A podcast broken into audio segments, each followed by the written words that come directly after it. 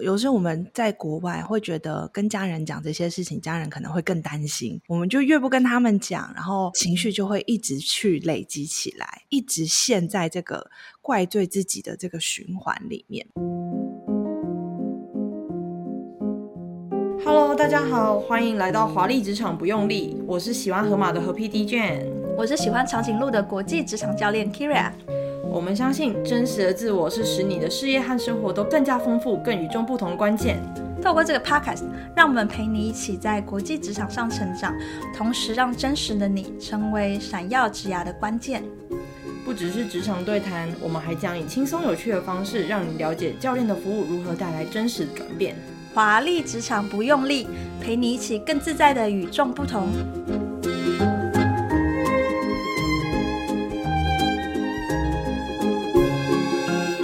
大家好，欢迎回来！华丽职场不用力，今天又到我们的导师时间啦。每一次的导师时间都是由和 PD 的一个小困扰出发，然后由我作为大众的发文代表这样子。今天要聊的主题，可能就是很多不管是在国外读书啊，或在国外工作的人，几乎都会懂的一个痛，就是那一种。一个人漂泊异地的那种伤感，就是有时候会有一种孤单又无助的感觉。那我自己也是经过很多什么考试啦、申请啦，或是去呃维持一些工作表现，去争取我自己的 CV 这样子。对，那我争取到，我也是很开心。可是我觉得我其实有点意想不到，觉得诶我自己怎么变得那么脆弱？因为我其实很小就不住在家里啦，我就觉得哦，我 OK 啊，我很适合独立生活，不需要任何人。我觉得在国外生活的感觉真的很不一样诶，就是我现在想要送机还是很想哭，哭流都超级奇怪。就比如说哦，很热啊也哭，然后觉得好想念家里的狗也哭。诶，你来法国也已经两个多月了吧？快三个月了。对，我觉得前一个月是最痛苦的。那现在还好吗？现在现在我觉得有比较好，因为也是逐渐就是有认识朋友，然后以及就是会用几句破发文给大家交个朋友这样子。哎，你讲到重点，在地融入感跟重新有一个那个在地连接。新的人脉，我觉得可能可能很多跟我一样的人都会就是有那种面对就是要离开原本情感依附的家人啊，或是朋友，或是恋人的一个状况。对，但我们今天呢，就是有除了 Kyria 之外，其实我们还邀请了两位，就是也是拥有多年异地生活经验的大来宾。然后我自己的话呢，其实也上过他们的。国际领导读书会工作坊，讲到这边，可能有些人就知道。那这边我就由 Kyria 来帮我介绍这两位。好，我们今天选的两位飞行导师呢，都是我们精挑细选的。呃，两位都是我好朋友，也都是教练。哈，一位是团队教练曹代。Hello，大家好，终于终于见到何 PD 本人，很开心，很开心见到曹代。呃，曹代是在纽约、台北两地跑，他在纽约也待过很长时间，在海外工作过嘛。然后第二位也是我们的好。朋友 Winnie，Winnie 在加拿大。嗨，大家好，我是 Winnie。我们今天为什么会特别请曹代跟、嗯、呃 Winnie 来谈这一题呢？因为他们两位都有在海外就是很长经验嘛，然后跟我一样，我们服务的对象蛮多是国际职场人。那其实也看过蛮多这种例子，就是出去之前我跟何 PD 一样，觉得说，哎，我个性是一个独立自主的人，我不需要太 太多人就是照顾我，我应该可以的。结果来了开始哭。对，我自己以前也是，我等下可以分享我的故事。然后我也很好奇，Winnie 跟曹代这边故事。你们刚刚听到和 PD 的这个心声啊，他来法国留学三个月，第一个月很痛苦，太热也哭，想狗也哭，想男朋友也哭。对，你男朋友听到这段应该很感动，他很感动，因为他不知道我这么需要他。对，你们听到有什么样的共鸣或者是想法吗？我先讲好了，就是我觉得我好像在刚开始来的时候，好像那个思乡的感觉没有这么的严重，是因为就是那个时候，嗯、就是还没有真的有小孩，小孩。也还没念书，所以就是一年可能有两次的机会可以回台湾，就觉得嗯，其实还好，就那个时间没有这么的长。但是可能接下来小孩开始念书了，然后我们可能一年就只回去一次的时候，就那个思乡感反而会比较大一点。甚至现在我儿子今天早上还问我说：“哎，我们什么时候回台湾的阿妈家呀？是五分钟后吗？”他来发明那个飞机啊，他可能坐火箭回去。没错，所以就是就是挺有趣的，就是有的时候是我没有思乡，是他在，就是当然因为回阿妈家有比较多有趣好玩，跟他有他的就是表哥表姐可以一起玩，嗯、所以就是对我而言，就是我自己的思乡感好像还好，可是现在有了一个小孩之后，然后他的思乡。的方法也会让我引起，就是诶，自己也会有就是思乡的这种感觉。我自己的话，我在听何 PD 讲的时候，我就在回想我二十五六岁，真的好久以前了。那个刚到美国的时候的那个心情，我在想象，哎，我我当时来的时候，是不是也有这样的情绪？我觉得我自己可能最强烈，可能就是很想吃。台湾的食物，对哦，对，真的。而且当年这个海外的亚亚洲超市其实没有像现在这么发达哦。对，尤其我是住哥大嘛，我就住那个比较北边，所以离亚洲超市都蛮远的。然后那时候就觉得说，啊，外面留学生来，然后又希望可以省钱嘛，然后就外面的东西都非常贵。我想说，啊，那我一定要就是想办法自己煮，就是自己想吃的东西。我也是。在那个思乡的时候，我觉得是很很浓的，就是觉得说啊。想吃什么没有办法马上吃到的那种感觉。那我觉得我自己可能，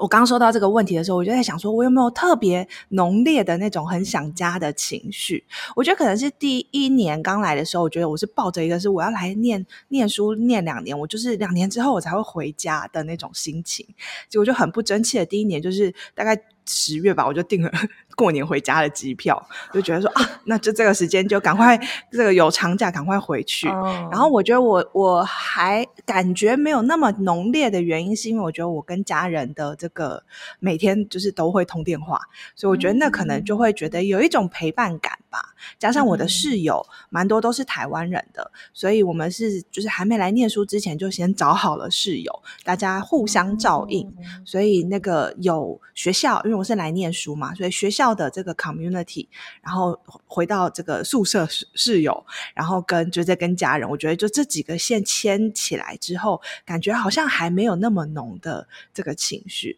但是一直到我可能已经待了四五年之后，就会觉得、嗯、哇，好像这个这是我接下来想要的生活嘛，就会就会觉得在常常来思考这个问题。嗯，哦，所以你原本是预期念完两年书差不多，结果没有想到后来又留下来工作一待四五年。对啊，开始觉得很思想哦。对呀、啊，嗯，我如果回到当年来法国念书的时候，那时候也才二十几岁，是很久以前。可是因为我一下飞机的第一天非常惨烈，所以我来念书的时候我已经有工作经验了，所以我一直觉得自己是一个独立自主的成人，应该没有什么问题。但因为我那个时候来念书之前，那个时候的 MBA 有 propose 一个，就是先去上语言学校，是自己选择你要不要去的。嗯、然后我就说我我想要先有一个语言学校密集班，先热身一下嘛。嗯、可是那个语言学校不在巴黎，它在南法的某个小城市，所以我等于是国际航空一到戴高乐机场之后，就立刻转国内航空。嗯，然后没有经验嘛，现在大家都知道这种国际转国内线的很容易掉行李。对，对，跟我当年没有经验，我不知道。对，就。就发生在我身上，然后，所以我到了那个呃，就是到那个南南部的小城出来的时候，我就发现我所有行李都卡在待高乐机场，所以我那时候呢，我身边只有什么，我只有一个就随身那种小背包，还好重要的东西在里面啊，什么证件那些，然后跟大桶电锅，嗯、好需要，很重要。我只有一个小背包跟那个手提行李是一台大桶电锅这样子，嗯、然后呃，我那个时候呢，我才发现。那个语言学校的地址，我把它留在大行李，所以我从机场出来的时候，我等了好久，然后到最后发现原来是我行李还卡在大高了，我现在没有行李，什么东西都没有，然后我连学校地址都没有，所以我就只能凭印象，就是硬背。我有一，因为我出来前是有查过的嘛，所以我大概知道可能在哪一带，嗯、然后在陌生的城市，范围又很破，然后硬是去找，然后我就在街上游荡。可是因为我天生就是又是亚洲人，然后长得好像比正常年纪来的青年，人家好像以为是走失的青少年 之类的。我那个时候，我忍不住在街上开始就掉眼泪。我没有大哭，可我就开始掉眼泪，oh. 然后就提着一个大铜电锅，然后在南部的南法的小城那边瞎晃，然后一边哭。然后我那个时候遇到一个好心的那个呃咖啡店的老板娘。好，就把我带到他店里说：“你来休息一下，来来，那个妹妹好，你几岁？父母在哪里？什么？”然后来发现其实我已经二十几了，然后 他就后来才诶试着帮我找到那个语言学校，然后带着我去按门铃。可是很惨的是，那个是星期。呃，星期六，然后呢，周末好像就没有人上班这样。我现在已经不记得细节。总而言之，就是我要一直熬到星期一才会有一个人来接洽我的事情，然后包含要到星期一我才能够去机场拿我的行李。所以我我还记得我那时候好不容易就进到宿舍房间，第一件事就是大哭，而且我大哭第一个字是妈妈。啊，对，跟我一样。对，然后接下来就是那个，我不知道为什么，我就二十几岁还在喊妈妈。然后我也接下来隔了一天之后，我才发现那个天气太干，然后我的那个小腿已经被我抓到流血了。然后不想对，就我为了就是皮肤干痒这件事情也要哭。我觉得我们来法国人是在比惨吗？因为我第一天也是很惨烈，就是我我也是跟 Kyria 觉得我是一个负责任的成年人，我应该就是自己搭飞机什么，我觉得很 OK，我已经很会自己一个人搭飞机。可是我来法国第一天也是很惨，就是大晕机，就是我下飞机的时候是需要有人就是拿轮椅来推着我的那一种。真的，我真的到法国都很惨。然后我记得，我就因为我也是破法文，所以那个机场的那个是一个黑人大哥，然后他跟我讲说：“请问小姐，这个是呃，这个是 for you 的那个轮椅吗？”然后我就我就想说：“诶，他在叫我名字吗？”因为外国人讲我们中文名字，就是我有点听不太懂。然后我还就是跟他鸡同鸭讲，然后最后我们就走那快速通关出那个机场。然后我还好，是我有请那个一个司机大哥来接我，因为我那时候行李很多。然后我记得我到宿舍的时候就是最绝望，因为我就是觉得我好想吐，然后我好想睡觉，然后我想要洗个澡，因为因为坐十四个小时的飞机，然后结果发现我宿舍没有热水，我不知道为什么哎、欸，我我我有时候遇到问题我不会想到我妈，可是那一天我就觉得妈，我好想你哦。后来热水问题有解决吗？哦，有，因为后来我就有一天在洗碗的时候，我就这边转冷热水，然后后来发现说，哦，因为整我整栋宿舍的冷热水是错的，就是小蓝点是热水，然后小红点是冷水，然后我就是手被烫到了，说，哦。哦，原来不是有热水的。然后我就觉得很开心，我就觉得哦，终于可以在宿舍洗热水澡了。我如果在台湾，我真的笑不出来。可是我在法国，我就觉得随便啦，原来是有热水的，就对他们也很宽容。我就觉得也很奇妙，就是我觉得在国外生活。真的会让一个人就是变得有点不太一样，就是可能我们在国内就是很坚强，我们就不会想到什么事，就是想到妈妈，然后也不会就是想到什么事说哦，好轻松哦，原来是冷热水装错了啦，这时候应该打电话大骂那个水管工，可是我这这也不会，因为语言问题我也没办法大骂这样子，所以也想问三位说，就是有没有觉得是自己感受到，有没有觉得国内或国外生活到底有什么不一样，所以才会让原本就是可能在国内很坚强的人，然后变得有。一点点小脆弱的感觉。好，那我先说好了。我觉得是，嗯，因为我之前有一阵子也在就是捷克去做交换的这个呃义工的工作，然后跟来到加拿大这边。那我觉得是等于是你可能在台湾，你对于一些食衣住行很平常，你觉得就是大家都知道的知识。这样子，就是你对于这些东西都觉得，哎，它是理所当然的。但是你到了一个全新的地点，像我之前也是在捷克，也是在一个小镇，就是整个他城镇之后，我是一个亚洲人。我记得我走在路上，每个人都在看我，就好像是我们在台湾，人家看到外国人，然后小孩会指责那个外国人的。就是我觉得，我就完全就是当做角色的转换这样子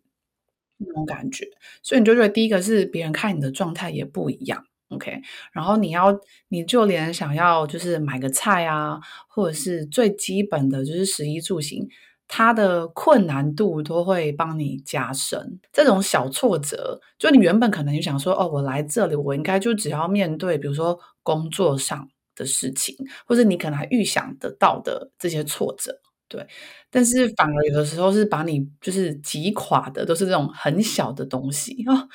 就我明明要申请个那东西，可能为什么我要跑个两三天、三四天，或是我在这里前一阵子这边不是 COVID 吗？那我们的小孩要去学校上学，他如果有感冒，我们就要去做 COVID testing。那个时候还没有 kit 嘛，那大冬天的要去排队，因为你电话打一个小时、两个小时预约不到。那你就得在大冬天的的情况下去排队，然后就在排队的那个时刻，就也会觉得就是哎，为什么我要做这个选择？在那个当下，对，所以我觉得是这些就是小东西会让你原本就是看起来很坚强，因为你很习惯的东西，然后就会把你就是 break down。在台湾，如果在家乡觉得很理所当然的事情，没有想到在国外。可以是一个不一样的做法，或者是比我们想象的复杂，嗯、或者比我们想象的久。嗯，那如果说没有办法，有点是呃，就是一笑置之这种看开一点的话，嗯、就很容易这样累积起来，到时候就会觉得我到底是为什么要来这里？那朝代呢？我我很同意那个生活上的变化，尤其是我觉得刚到美国，然后我是在纽约嘛，所以刚到纽约的时候。呃，要找房子啊，然后要做这些就是很生活平常的事情，水店啊，我什么，然后去买家具啊这些。然后我跟我的室友们就是一一遇到各式各样的状况，就是要搬进入住房子那天，然后中介跟我们说：“哎，你们汇的钱我们都没有收到，就是在银行下午就是僵持了一个下午，然后就是一直到就是我们只能回到租屋的地方等了一个礼拜才让我们搬进去。嗯，然后就是就是很多你觉得怎么可能会？发生这种事，那它就发生了。然后就是，而且留学生来，其实有时候很多时候搞不清楚状况，他就又没有身份，所以其实你做什么事情都会卡卡的。他说：“哎，我们因为你没有信用，你在美美国没有累积信用，所以呃，你这个房租要一次缴一整年。然后就是、oh. 就是很多这种嗯。”不是很公平的一些事情，然后比如说我们什么水电啊、瓦斯被被 charge 了一个月，然后账单来了一万块美金，然后我想说怎么可能？然后我们就要打电话去跟，就是来美国学会很多吵架的这个能力，打电话去等等很久之后，然后再跟他们吵架，然后就是就是一些你觉得好像上网按一按就结束的事情，你会花很多很多力气跟时间，所以我觉得那个时候会蛮消磨你的意志的。但是学校啊，或者是工作又很忙碌，你又没有空，就是在停留在这些生活的琐事上面。那我觉得那个时候就会有一些无形的压力。那加上我觉得这个，我也看到身边的人，尤其是纽约这个城市，人来来去去，然后又很忙，然后所以其实，在里面越忙碌的时候，你越孤单吧。我觉得在这里就会觉得哇，到底。我我在这个地方有没有可以生存下来的机会？我觉得会会有很常常会有这样想，尤其是在找工作的时候更有这个感觉。没有身份，然后你要想办法去找工作，找人可以赞助你的这个签证，然后还要抽到签证，就一切一切这些难关，你就会觉得很多都在自己掌握之外的事情。现在回头看，就是。嗯嗯，也就这样，就是能掌握的就好好掌握，不能掌握的就就随缘吧。但是我觉得当下可能还是会觉得很、嗯、很希望自己的努力可以有一些成果，但是很多时候东西不是靠你努力就会有有结果的。嗯，真的，我觉得两位都讲到一个重点，就是说从我们刚刚几个人的故事加起来，就可以发现，其实，在海外留学或者海外。呃，工作的人来说的话，有很多你原本意想不到的事情。然后我觉得比较严重是，常常看到客户案例是说，好，你到异乡工作了。可是呢，嗯、呃，我们低估了自己整个身心要去承受的东西。我一开始可能会觉得，就是一份工作嘛，我把我把工作做好就好了。但是大家可能没有想到的是，去海外工作听起来好像只是一份工作。但你有没有想过，如果你工作不顺的时候呢？如果你工作不顺的时候，如果我在台湾，我工作不顺，我工作压力大，好，或者是我身体出了点状况，我最近感冒，好，但是我的那个呃 margin。我的压力承受啊，嗯、还有一些余裕可以使用。但是当我今天在海外的时候，我会发生的一个状况，就是我其实已经没有什么余裕了，因为在我的生活当中，本来就已经是一直在应付一些这种小事，像刚刚那个曹太说什么水电费就是账单来是错的，在台湾。可能也还是会生气，可是会比较容易去解决这个问题，因为比如说我没有语言障碍，我也知道我在跟别人讲的时候怎么样可以不卑不亢，就既表达我的愤怒，但是又不至于就是好像吵起来，然后反而对方不愿意帮我解决问题，就那个拿捏是觉得比较容易的。可是在，在国外的时候，有的时候一开始不熟悉，真的是到底要怎么讲比较好，然后怎么样才会让人家很积极，赶快帮我处理，然后但你又要施压，但又不是跟人家扯破脸这样子。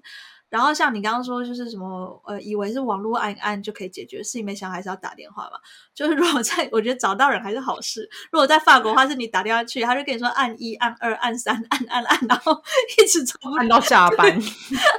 他们下班就不会管了，就一直按到到时候就到底什么时候才会有真的人来接我电话？嗯，然后还有那种就是无限回圈的，就你按到后来又会回到主目录。像这种事情，其实一直在消耗我们的能量，可是我们自己可能低估了这些东西拿走我们多少面对压力的余裕。所以如果说同样的事情在台湾发生，我可能只是工作上，比如今天被老板骂了，诶，我可以下班之后用什么方式就是再回来。可是我在海外的时候，我可能没有这个回来的余裕。然后另外一方面是我已经其实没有任何安全气阀，我我的这些余裕早就在这种什么水电账单乱七八糟事情里面都用光了。所以就是常常会遇到，比如说工作不顺，然后他不敢换工作，因为他的 visa 可能会出问题，就是可能他的这个居留工作权跟他工作绑在一起，如果之后再来一个感情不不顺，整个人就 垮了。就是我常常看到的是像这样子的一个状况。嗯、那通常这种时候，很多人都会显得好像很自责，就说：“哎，我怎么会这样？明明就是一个成年人啊！然后，呃，我我怎么会这么脆弱？好像很难去接受自己的脆弱。但其实他没有想到的是，他平常已经承受非常非常多。那我不知道两位在就是服务客户的时候，嗯、因为你们有很多也是就是海外工作者嘛，有没有遇过像这样？然后你们会给什么样的建议？我现在分享好了，就是因为我现在包含我自己或者是我的客户，许多都是西家带卷的去到海外，嗯、就是甚至已经不是自己一个人了，是自己有自己的伴侣，嗯、或者是有自己的小孩要去西家带卷，就是更完全体现到，就是今天我的工作上有困难的时候。但是我回到家，我可能还要面对就是其他人的困难，我也要一起去去解决。对，嗯、那个时候就会很多人就会进入这个很就是 breakdown 的状况。嗯、但其实我都呃，我就回应到我自己，或是我的客户也是，我就说 it's okay，那就 breakdown 一下吧。因为我觉得我们还是要很真诚的去面对自己的情绪，就是。我的确觉得很 suffer，我的确觉得很挫折。为什么这么多事情都不顺？OK，然后就真的去感受一下，我是哪里有这样的身体有这样的感觉。你给自己就是哭吧，你可能哭个半个小时、一个小时，其实你就发现，哎，我在哭什么？就发现你可能就把那个情绪卸掉之后。你反而可以更呃完整的回归来，有有能量或是有力气可以去面对，就是你才能面对到这个事件的这个困难点。我觉得我来北美之后，更多的是拥抱自己的就是脆弱，可能半夜起来也会哎突然又莫名其妙就想要大哭一场。那我就哭吧，嗯、对，可能过去以前会压抑自己，但其实也不需要去压抑它，你就让它出现吧。因为你只有让这个情绪去宣泄出来之后，你才有办法找到解决方案。就像一个 U 吧，你如果掉下去，你没有你没有真的掉到谷底，你是不会回弹的，嗯、你就永远卡在这个一半的的的地方。所以我就让我自己一起掉下去，嗯、然后再回来。当然。我觉得有一个很重要的点，就是你要相信自己，我自己可以爬得回来，你才不会被陷在那个我们讲说泥泞啊，或者是那个很负能量的状态太久。就是我觉得是一个相信自己的阶段，然后人生自有出路，你一定会找到方法去解决这个状况的。我都会鼓励身边的朋友，就是一定要找到。呃，你可以聊一聊的人，就是你的那个支持系统。尤其呃，有时候我们在国外会觉得跟家人讲这些事情，家人可能会更担心，嗯、然后。我们就越不跟他们讲，然后那个情绪就会一直去累积起来，然后也会怪罪自己吧，然后或者在工作上遇到了挑战，哎，我的这个同仁跟我的沟通模式很不一样，到底是不是我的问题？你就会一直陷在这个怪罪自己的这个循环里面。那怎么去抽出来？可能真的是要除了刚刚刚 Winnie 谈谈的那个方法之外，我觉得呃有一些你信任的伙伴，不管是上一集大家前几集大家有听到那个呃何 PD 跟 Kyria 谈的这个 mentor，如果你有一些 mentor，他可能也在走过这个路上的，你可以跟他有一些交流跟请教，或者是你有一些好朋友，现在就是大家都可以用线上的方式去呃联系，也可以聊一聊你现在的状态是什么，然后一起去梳理一下你真正想要达到的那个目标是什么。那我觉得那可能当我们抬头看远一点的时候，可以嗯、呃，可以。跟现在此时此刻这个状态，好像就是你的全部去抽离。你我现在可能只看得到眼前的两三天，或者是这个月发生什么事。但如果我真的往前看，好像十年之后再回头来看现在此时此刻这个、嗯、这个状态，好像就没有那么严重了，好像变成一个笑谈。对，就可以一笑置之。所以，如果我可以帮我自己的时间做一些切换的话，嗯、可能会更有更有机会从不一样的视角来思考，借助外界的力量去转换那个视角。哎，那我分享一下刚刚那个朝代讲的，我觉得很有感觉，因为我觉得第一个月最 suffer 真的是我没有找到一个我觉得足以信任的人去讲这件事情。因为刚刚讲到家人，我觉得可能大家我不知道大家会不会跟我一样，但是我我也很难去跟我爸爸妈妈说，就是我现在因为我妈妈也会很常关心我说，哎，你还好吗？可是我永远就是还好，但如果我真的很不好的话，我就还好，然后哭一下好了。就是妈妈问的时候。就会觉得特别脆弱那种感觉，嗯、对，然后可是又不想让他们担心，就会就是又更想哭。我爸爸妈妈就是真的是不是望子成龙、望女成凤那种。我妈她最大的心愿就是她她希望她女儿这辈子就是快快乐乐的。所以对她来说，我我做出来法国这个决定，对她来说，她就觉得就是她也不算是非常支持，然后觉得哦要去受苦了这样。所以对我来说，就更难去启齿这件事情。然后我觉得一个月之后，我觉得有比较好的原因，是因为就真的开始有交到朋友了。然后大家彼此也会突然去讲一些，就是比如说在这边适应的一些东西，会越更愿意去展现自己的脆弱给别人看。然后说出来之后，我就觉得哦，原来就是不是只有我这么脆弱。然后就是原来我身边还是有很多就是可以支持我的一些人，我才觉得真的好多。我常常发现有一些状况是说，大家不敢跟家人讲，是因为怕家人担心。那家人一担心，自己又更难过。然后一方面也不敢跟家乡的好朋友讲，嗯、是因为常常好朋友一担心，就会说：“哎，那你赶快回来啦。”嗯，对，很怕听到这句话。那我可以给建议，就是说，人家也是关心你，人家也是爱你。可是如果你其实不太希望往这个方向走的话，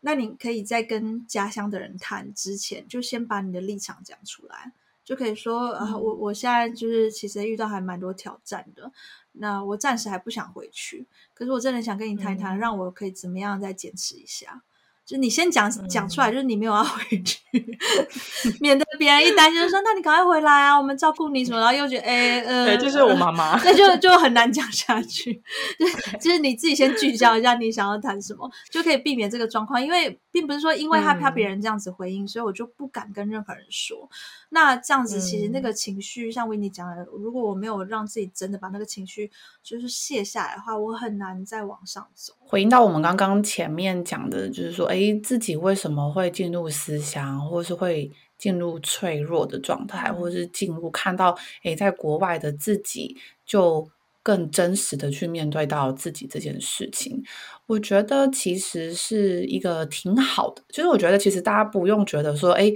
思乡这些事情是一个负面的想法，或者他就是我就给他贴一个标签，is a bad thing，它是一个不好的。嗯，我反而觉得是你出国其实也就是追求那个体验，对吧？就是那个新鲜感。我不知道接下来有什么样的事情会发生，所以我觉得就是也去帮自己将这些事件，你不要去给他贴标签，嗯，你就是用一个比较平常心的状态去看待它。然后甚至去拥抱它，嗯、就是也许因为你经历了这些挫折，所以它成为你未来的养分。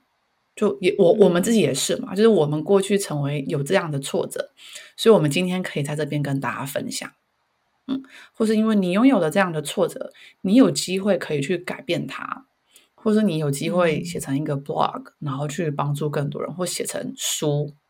嗯，嗯所以我觉得就把它当做是一个嗯更正视这件事情嘛，更正面的去面对这些会发生的事情，以及这些尤其思乡哦，你出来很脆弱，也许这也是一个社会环境给你的概念吧，就是你原本可能没有这样觉得。但因为社群媒体上，或是别人也这样讲，因为听到我们今天 podcast，因为今天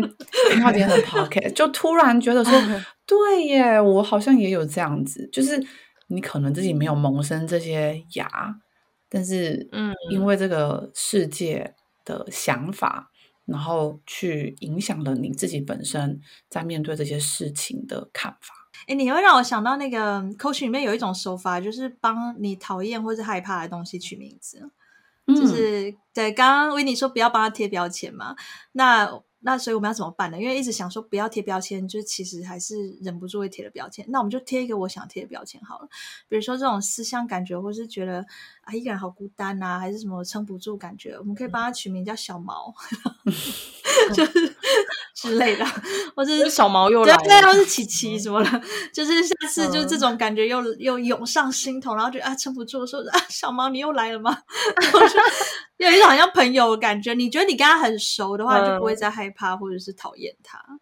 嗯、对，那好，你如果真的很讨厌，嗯、比如说每次老板叫我的名字，我就说哦又要干嘛了啊？那我可以取这种感觉名字叫做小强好了，跟蟑螂一样的名字。然后说哦小强又来了，对啊，就是如果你觉得这种感觉。呃，你暂时还没有找到 support net，你也不知道怎么面对他，那就帮他取个名字，就暂时先跟他做个朋友好了。嗯，嗯，或是因为你也许取了名字之后，嗯、这些事情它就变一个，比如说第三方或者是一个拟人化的概念，